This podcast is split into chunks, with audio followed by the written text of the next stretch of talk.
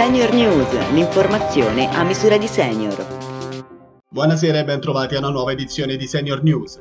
La variante Omicron, così contagiosa e al tempo stesso così leggera da risultare assai più asintomatica di tutte le varianti che l'hanno preceduta. I nuovi studi confermano questa tendenza, anzi la rafforzano perché il 27% delle infezioni da Omicron potrebbe essere completamente asintomatica, una percentuale assai più alta di quanto avveniva con le varianti precedenti.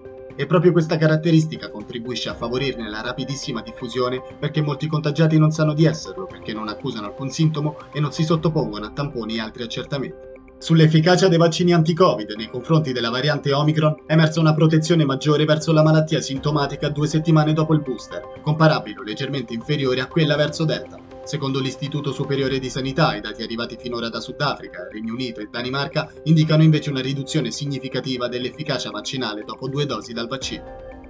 La BPCO è una patologia polmonare progressiva che colpisce soprattutto le persone che hanno una storia di fumo di sigaretta, il cui tratto distintivo è costituito da un'ostruzione al flusso aereo solo parzialmente reversibile. Se non trattata rappresenta una malattia invalidante, dalle conseguenze anche gravi. Sentiamo Antonio Sanna, direttore della pneumologia all'ospedale di Enna. L'evoluzione possibile è la, l'insufficienza respiratoria. L'insufficienza respiratoria e quindi l'incapacità dell'apparato respiratorio nel garantire uno scambio gassoso adeguato. Chiaramente se compare un'insufficienza respiratoria anche l'aspettativa di vita è ridotta. Non solo l'aspettativa ma soprattutto la qualità della vita. Sono iniziati in tutte le regioni italiane i saldi, un giro d'affari che Confcommercio stima in 4,2 miliardi di euro, l'equivalente di 120 euro a persona, mentre secondo Confesercenti il budget a testa sarà più alto, 150 euro circa. Importantissimo rispettare le misure anti-Covid e naturalmente attenzione anche ai falsi sconti. Sentiamo. Sicurezza è la parola d'ordine da tenere a mente durante i saldi nei negozi e centri commerciali. Oltre ad indossare la mascherina, rispettare il distanziamento e disinfettare le mani prima di toccare i prodotti. Quanto invece agli acquisti, è bene sempre confrontare il cartellino del prezzo vecchio con quello ribassato e controllare che i capi siano in buone condizioni. Provare poi sempre i vestiti, se non dovesse andare bene si corre il rischio di non poterlo cambiare. Infatti il cambio è a discrezione del commerciante.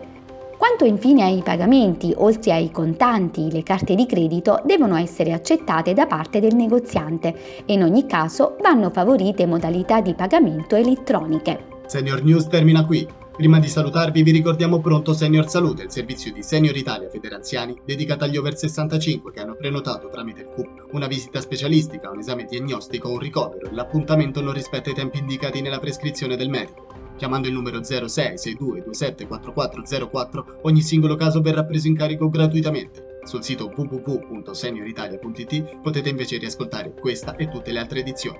A risentirci.